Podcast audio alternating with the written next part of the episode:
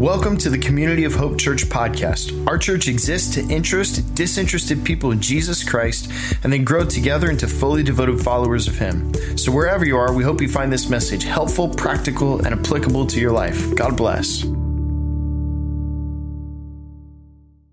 How cool is that? Thank you, Everett. Hey, good morning, everybody. How we doing?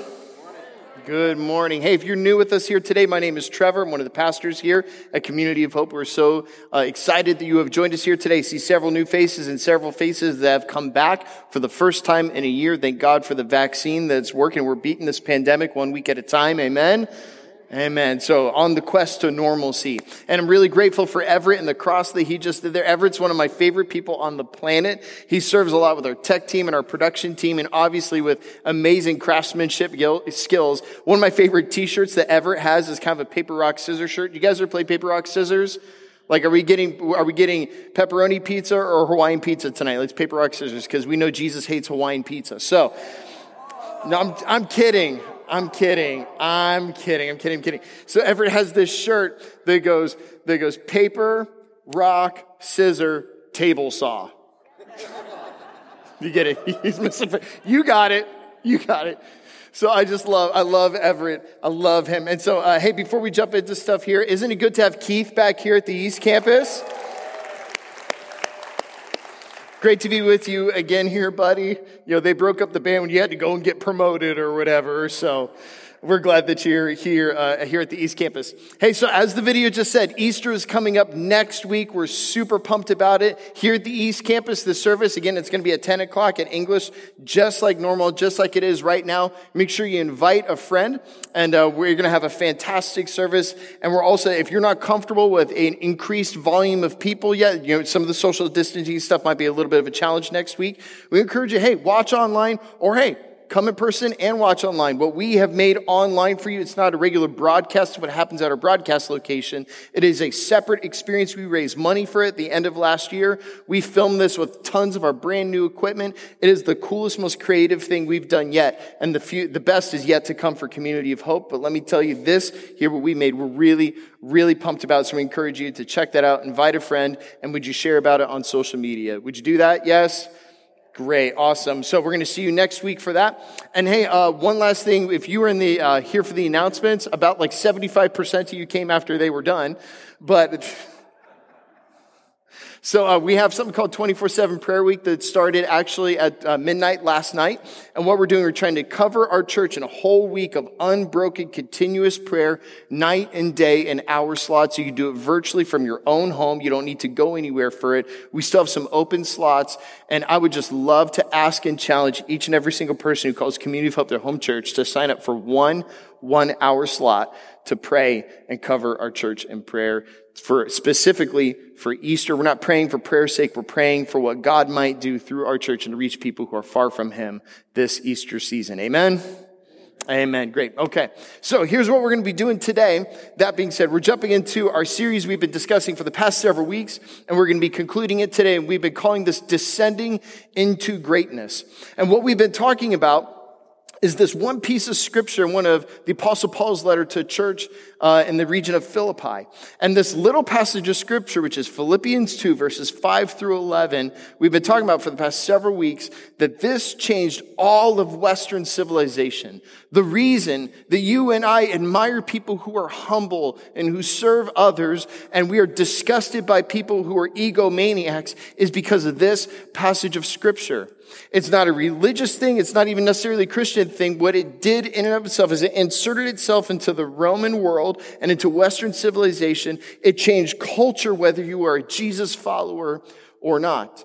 This passage has impacted you, whether you've even read it before or not. And each week we've been talking about what does it say? What does it teach us about who Jesus is? And how he lived his life and how we're supposed to imitate his mindset and what that does in our world and in our relationships. So one last time, we're going to read this and I want you to follow along here with me. So I've talked a couple weeks ago, I think it was here at the East Campus. A lot of people think the shape of Christianity, and right, rightly so, is a cross, just like what Everett made. But what we know from this passage here, that another symbol of Christianity isn't necessarily a cross, but it's actually a V. could also be the shape of the message of the followers of Jesus. Watch here with me as I illustrate this. So it says here, verse 5 In your relationships with one another, have the same mindset as Christ Jesus, who being in very nature God, did not consider equality with God something to be used to his own advantage. Rather, he made himself nothing by taking the very nature of a servant, being made in human likeness. And being found in appearance as a man, he humbled himself and became obedient to death, even death on a cross. And Pastor Dale talked about this last week that the lowest place in the entire world when Jesus lived was to die by crucifixion on a Roman cross. But that's not the end of the story. He goes on from there. Therefore, God exalted him to the highest place and gave him the name that is above every name, that the name of Jesus, every knee should bow in heaven and on earth and under the earth, and every tongue acknowledge that Jesus Christ is Lord to the glory of God the Father. If I could put my hand through the ceiling, I would for how this exalts Jesus. This is the shape of what we're talking about. Really, what Paul is saying to us is that down is the new up. That if you want to be great, don't lift yourself up, but rather lower yourself in humility and service of others. Now, Pastor Dale last week showed us in 2 8. Here's our verse. We're going to put it on the screen.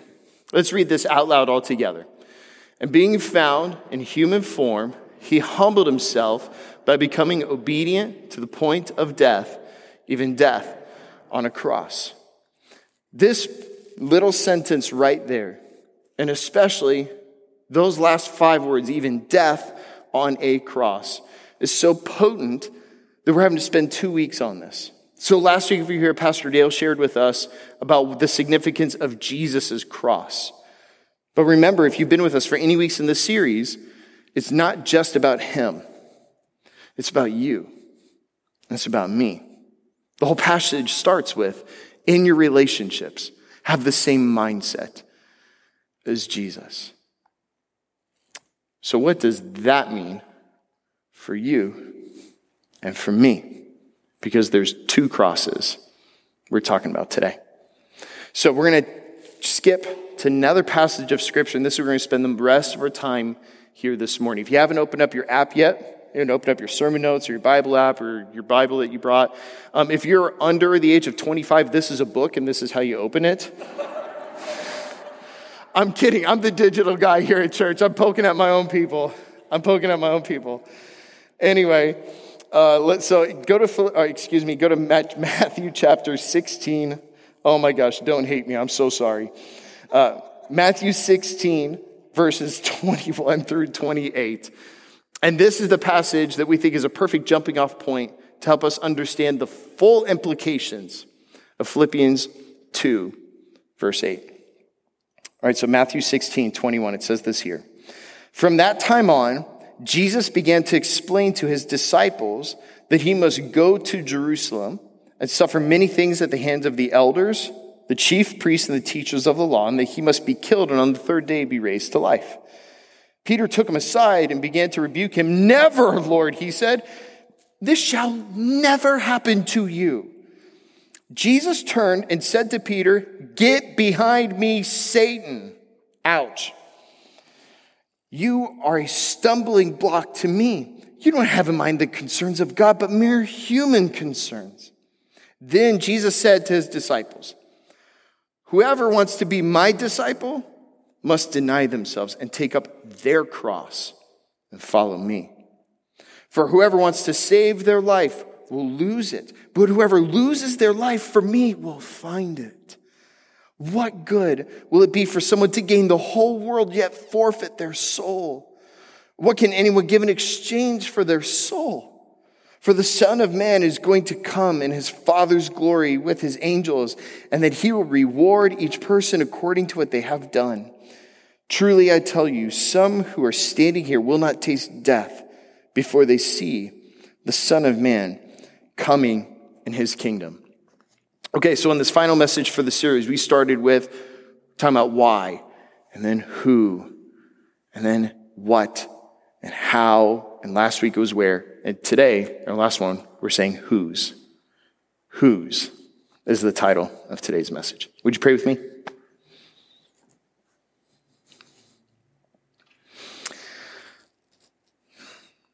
Lord Jesus, I thank you that you are here with us in this room. I thank you, you are not just some historical figure or like other people on the pages of history who lived and who have died, and that's the end of the story. But you are alive, and your, your spirit and your presence is here working in this room. And Lord, I believe with all my heart that you came here today and you called us here today. No one's here on accident, but you called us all here today um, to feed hungry souls, to give us all bread from heaven, and to drink living water today. We're not here to play church or to do religious games, but God, my greatest desire is that all of us, including me, would have an encounter with you and your Holy Spirit. So would you cause now your spirit to move and to open all of our eyes and all of our hearts to the power of your written word? Speak, Lord, your servants are listening. We're open. We want to hear from you. Feed our hungry souls. It's in your name we pray. And everyone said, Amen. Okay, so let's talk about this passage here just for a second before we really start diving in. So, what we just read in Matthew 16 is the very first time in the book of Matthew where Jesus is declaring to his followers his intention to go to Jerusalem and to die and to be crucified. In fact, today uh, is traditionally in the church rhythm of the year, the church calendar. It's called Palm Sunday. Keith has already alluded to that. And what's happening here in Matthew, even though it's not a Palm Sunday passage, we picked it deliberately in light of Palm Sunday. Because if you notice in verse 21, 21, 22, around there, when he says he's going to go to Jerusalem, that's the day of Palm Sunday. So if you're new to the Bible, maybe new to church, or maybe it's been first time in a long time, Palm Sunday is, um, I got these from my own backyard. How about that? Uh, somebody's like, somebody better tell the church landscaper Trevor messed stuff up. No, from my own backyard. So, um, what happened on Palm Sunday was Jesus triumphantly entered the city of Jerusalem, the capital of Israel. And what happened then was it was an ancient symbol of expression uh, where people some people had heard about his miracles and the wonderful teachings he had done and how he'd raised the people from the dead and they saw him as their coming king and so what they did they threw their cloaks on the ground and then they took palm branches and they waved them and they said what's the word Hosanna. Do you want to hear a really cruel joke one time? So, when I was uh, doing campus ministry at Florida State, because we all know Florida State needs a lot of Jesus and a whole lot of football too, but we need, we need a whole lot of Jesus at Florida State. And there, we had so many students who had never gone to church before, and somebody played a joke on one of our students who had never gone to church before. He's like, What's Hosanna? And they said, A Hosanna is a large hat. like, that's not what that means. Isn't that mean spirited? A Hosanna is a term um, eh, that ancient Israelites used to say, um, you know, praise the Lord, and they would just rejoice. It was a term to where they would say, um, Hosanna meant save us, excuse me. That's what it meant. So they would wave these things. They're saying, Hosanna, save us. Blessed is he who comes in the name of the Lord. And what they would do was they would take these branches, and we're going to pretend that this is the road to Jerusalem and they would lay them on the ground along with their cloaks and their, their garments. They would lay them on the road where Jesus was entering and riding on a donkey, fulfilling a prophetic scripture about when a new king enters into Jerusalem, he rides on the back of a donkey. And so they would throw all these down as a sign of the coming king. But what was interesting is they were throwing these down is they didn't understand the type of king that Jesus was coming to be. See, they thought, here comes the king. Here comes the king. He's going to overthrow Rome. He's going to be, I'm going to step on a couple toes. He's going to be our political leader. Who's oh. He's going to be our political leader who's going to save us and he's going to overthrow the current regime and he's going to save Israel and he's going to do all these things that we want. Specifically, are going to have political ramifications. Blessed is he who comes in the name of the Lord. In one sense, Jesus received their worship, in another, he was saddened by it. Because clearly, oh, it looks like I forgot a couple. Clearly, what they thought Jesus had come to do entering to Jerusalem was that he came to ascend into greatness. that he was going to overthrow people in power,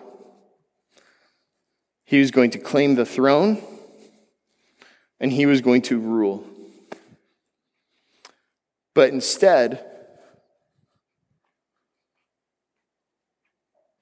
just a few days later, this was his throne. It shocked everybody, confounded everyone.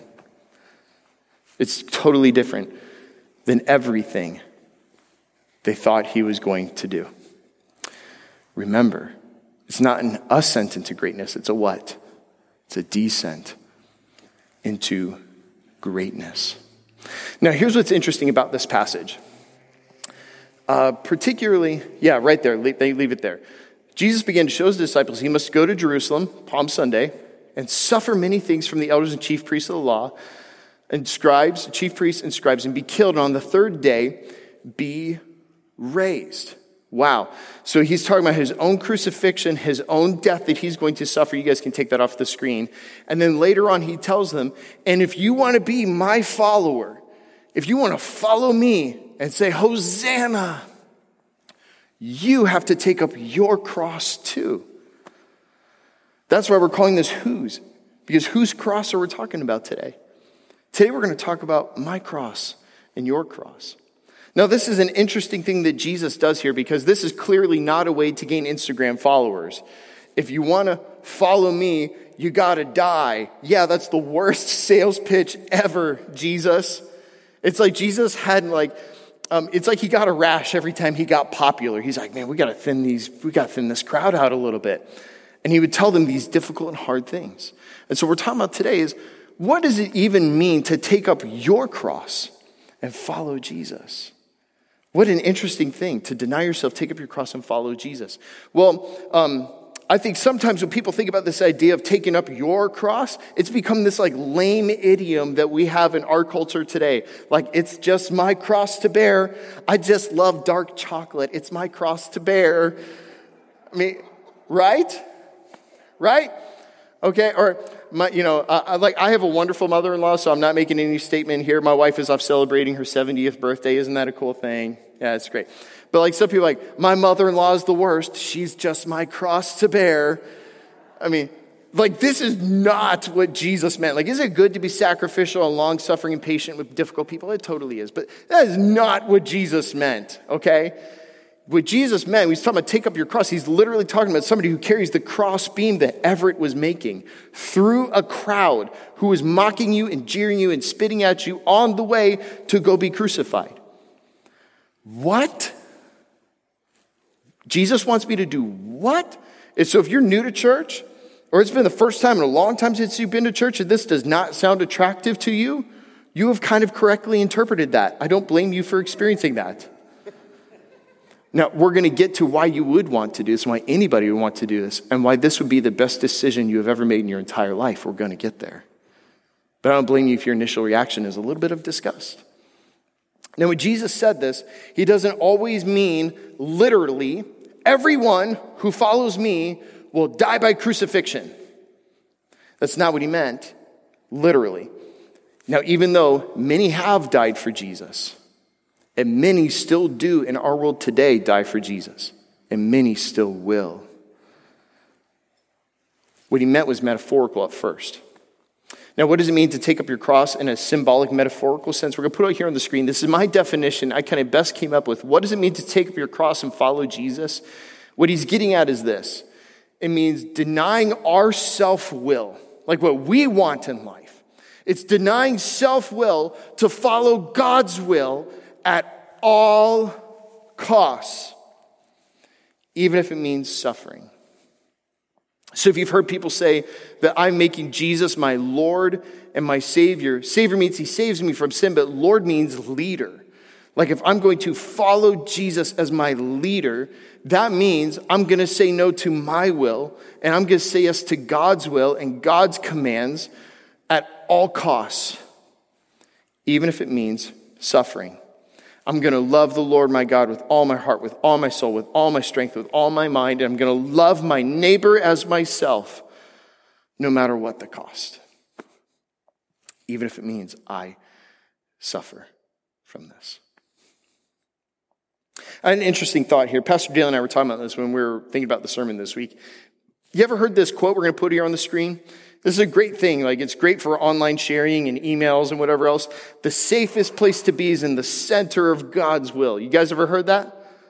Isn't that a good phrase? It's really great, except for it's not in the Bible.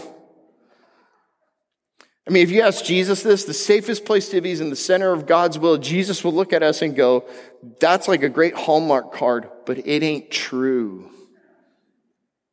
Let me illustrate here. Um, I heard a funny thing a couple weeks ago about different names of groups of animals. Okay, like I heard a couple weeks ago, do you know what you call a group of baboons? A congress.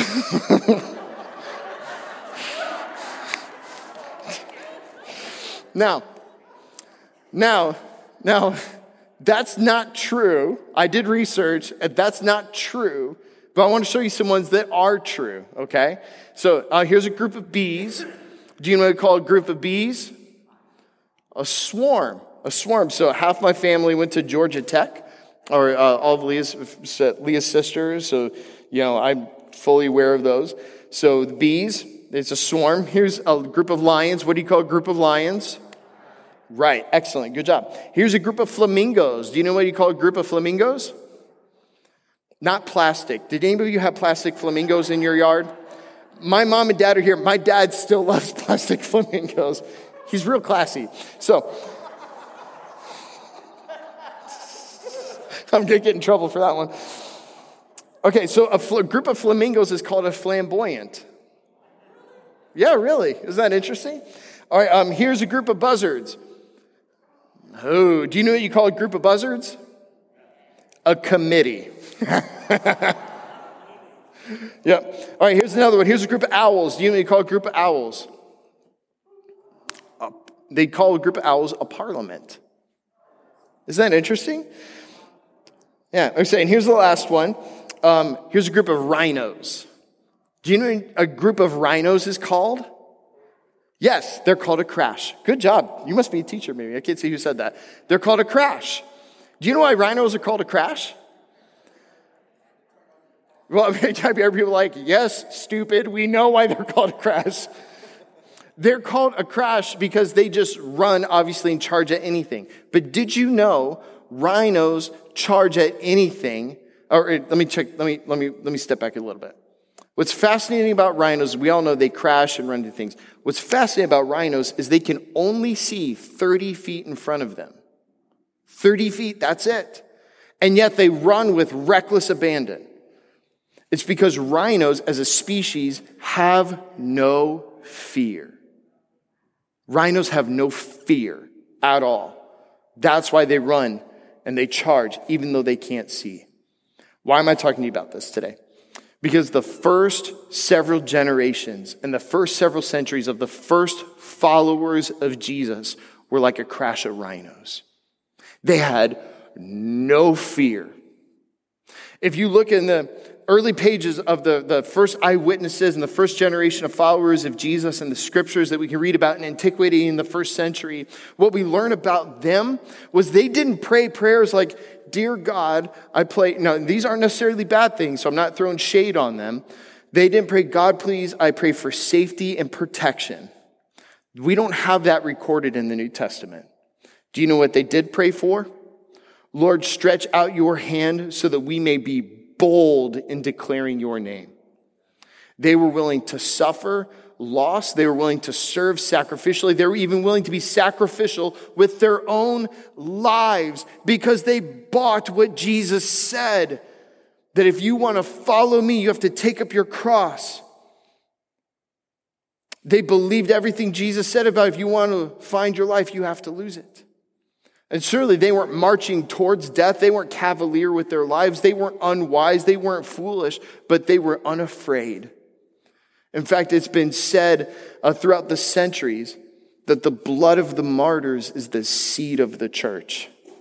And it's through their suffering, their following God at any cost, even if it meant suffering. It was that attitude that caused Christianity to be a little sect of 120 people in Jerusalem and within just a couple hundred years, all of a sudden had swept the entire known Western world.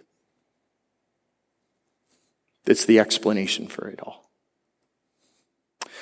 Now, what's interesting about all this is that when I look at these scriptures, and Pastor Dale looks at these scriptures, and we look at these first followers of Jesus that were just fearless, we look at them and their attitude about suffering and about sacrifice and about following God, because it's not just about suffering. If you focus on suffering, you're going to be a weird person, and life is not going to be a lot of fun. It's about following God no matter what the cost, even if it leads to suffering. These people who focused on that, man, we're so inspired by that. But when we look at the church today, specifically in America and even in our own lives, you know what we see? We see hashtag blessed. I'm blessed. I'm living my best life now. On a t-shirt, hashtag bedazzled, hashtag blessed life. No one wants to see me in anything bedazzled. I totally understand that. But so many people who follow Jesus think that is the essence of following Jesus today. We think it's, I'm going to live my best life now. We think it's a form of, uh, it's a form of Christianity that has a lot of good truth in it, but it goes wrong in this way that we call prosperity gospel when it teaches that God wants to make me wealthy, healthy, and wise. Now, is it true that God heals people? And is it true that God blesses people? And is it true God makes people wise? Of course it is. All this true, but any truth taken too far becomes toxic. And all of a sudden, the goal of Christianity is about God doing things in my life. It's about me instead of about him. Now, you might not be on the healthy, wealthy, wise train, but a less in your face version of this is God's going to fulfill every one of my dreams. And an even less in your face version of this is God's going to keep me safe and comfortable. Now, I'm not here to judge anybody today. That's me too. Um, my mom, she's here today, will tell you that when I was a kid, when I went to go throw a temper tantrum as a child, I was really upset. I would look around and then I would walk to where the carpet was, and that's where I would throw myself down and have a temper tantrum. okay, so like, so like me too, right? Okay, so like fellow strugglers all here in the room, uh, th- this is just like our Western American mindset, and it, and it, it infects our faith in Jesus. We're all susceptible to it. We have to be careful because sometimes what it means to follow Jesus is that Jesus will call us sometimes to follow him and do hard things, like be sacrificial in a way that makes us uncomfortable, like stand for things that might not be socially acceptable, like lay down my life that might be uncomfortable for my own preferences for the sake of someone else. Sometimes Jesus asks us to do things that aren't safe, that aren't comfortable, but we should follow him because he calls us to obey him and love him no matter the cost. And this is exactly why Jesus was mad at Peter. Can we go put up 1623 on the screen? So Jesus got mad at Peter, which doesn't make you feel good that your Lord and Savior sometimes got mad at people too. Yeah. So Jesus got mad at Peter. He turned and said to Peter, Get behind me, Satan. It is a bad day at the office when Jesus calls you the devil. Get behind me, Satan. You are a stumbling block to me. You do not have in mind the concerns of God, but merely human concerns. If you go to this passage, whether on your phone or in your paper Bible, and just go like five verses earlier in the same conversation, Jesus looks at Peter and says, Who do you say I am? And Peter says, You are the Christ, the Son of the living God. And in that conversation, Jesus goes, And now, Peter, I will call you Dwayne Johnson. I mean, I will call you the rock. And I will call you on the rock because on this rock, his confession, on that confession, I will build my church. Peter just made Hall of Fame status. Moments later, he's the devil. Wild, isn't it? Why did Jesus get so mad and so offended here? Because when Jesus said, I'm going to go to Jerusalem, but instead of taking the throne, I'm going to get on a cross. And Peter goes, You can't do that. That's not the narrative. That's not the story. That's not how this is supposed to go, Jesus. You will never do that. And Jesus had in mind everything the cross accomplishes. Because of the cross, there's forgiveness of sin. There's atonement for your sin to be washed clean and free of all of our guilt and all of our shame. It's opening a way for heaven for us when we die. It means the outpouring of the Holy Spirit. So much is accomplished on the cross. And Peter got in the way of that because it's no Jesus. That's not you taking the throne. And what Peter was doing in that moment was unintentionally agreeing with the devil who tempted Jesus in the desert in Matthew 4 just several chapters earlier. And ultimately, the devil was saying to Jesus the same thing that Peter was saying to Jesus, and the same thing that the enemy and the world and our own fallen hearts tell us that you can have a kingdom without a cross. This is why Jesus said, Peter, you got it completely backwards. It's not about ascending into greatness. My kingdom is of another world. So let me ask you this. Um, Pastor Dale told me this week that in this church here, many, many of you know this, many you might not know this. This is the church where Pastor Dale really found his faith, got called to be a follower of Jesus, got called to be a pastor. And it was in this church and his youth minister here at uh, was formerly Good Shepherd told him one day, and he said, Dale, if you were on trial for the crime of being a follower of Jesus, would there be enough evidence to convict you? If this is true of the way of Jesus, that we must follow God at all costs, even if it means suffering. Not we follow God because he makes us comfortable, but we follow God no matter the cost. Is there enough evidence that would convict you as a follower of Jesus? Look at this. G.K. Chesterton said this Christianity is not tried and been found wanting, it's found difficult and left untried. Wow. Here's one of the things I want to leave you here today before I'm going to show you just this last message from the passage. Hear me today. If following Jesus is costing you nothing, then your faith might be worth nothing and it might not even be the Christian faith. If this isn't costing you anything, it might not be the faith of Jesus. And we should all reconsider how we're following him. So here's what this passage is saying Peter and the world and ourselves and our culture all says this. The world says this here. Go ahead and skip that scripture, guys. Just go to this point. The world says this elevate yourself, defend yourself, satisfy yourself, promote yourself, take the throne. But Jesus says, no, deny yourself. This is the way of Jesus. Deny yourself. Follow the Father's will at all costs. Now, there's no incentive to do this. It just, like, great, suffer for Jesus, awesome. I'm inspired.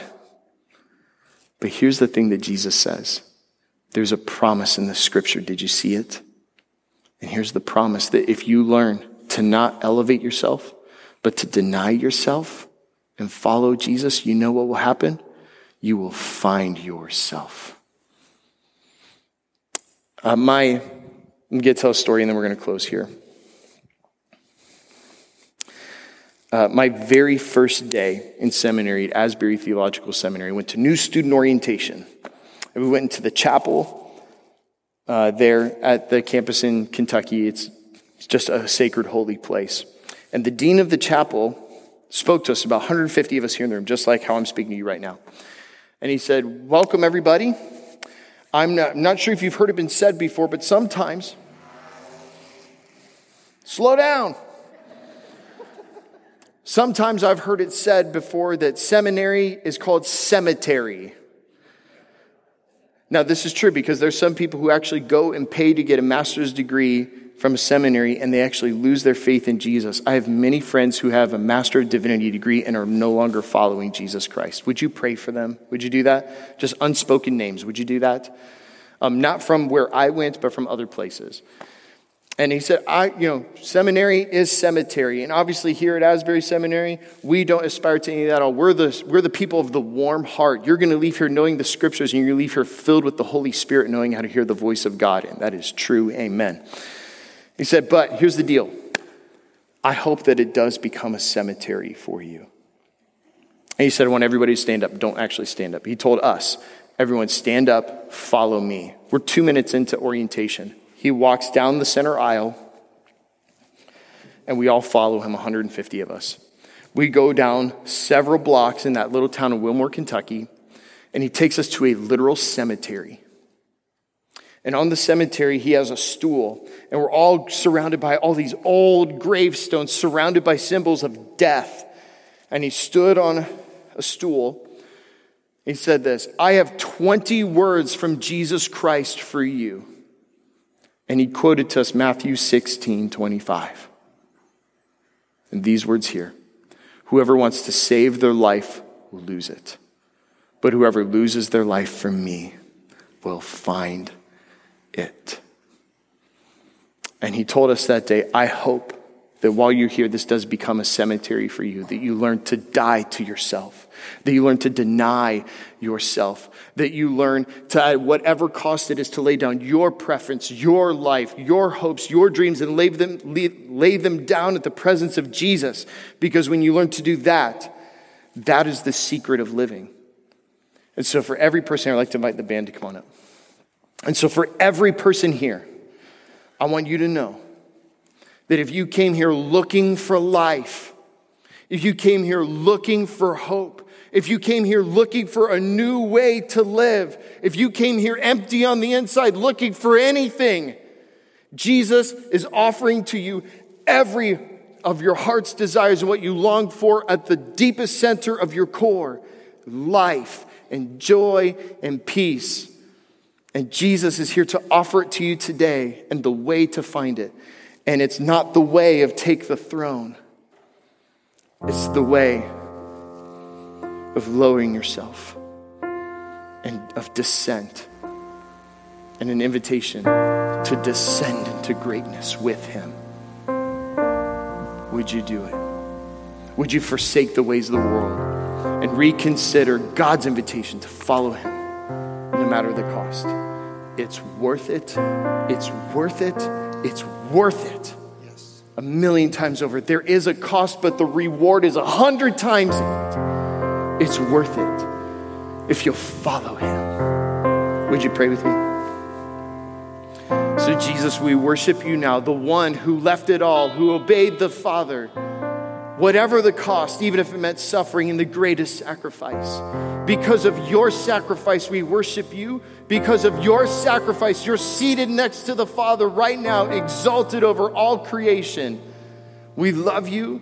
We worship you. Lord, help us to turn from the world's ways, but to follow your way of lowliness, of humility, of service, of sacrifice, and of denial of ourselves so that we may find the life that is truly life. It's in your name we pray. And everyone said, Amen. Let's worship this Jesus now. Now, friends, if you need prayer for anything, we have prayer team back here, prayer team wave. So if you need prayer for anything, go pray, go get prayer, go for whatever you have going on in life. But otherwise, would you prepare your hearts to receive this benediction? Now may the God of hope fill you with joy and peace as you trust in him so that you may overflow with hope by the power of the Holy Spirit. Go in God's peace. We'll see you next week for Easter. Have a great day.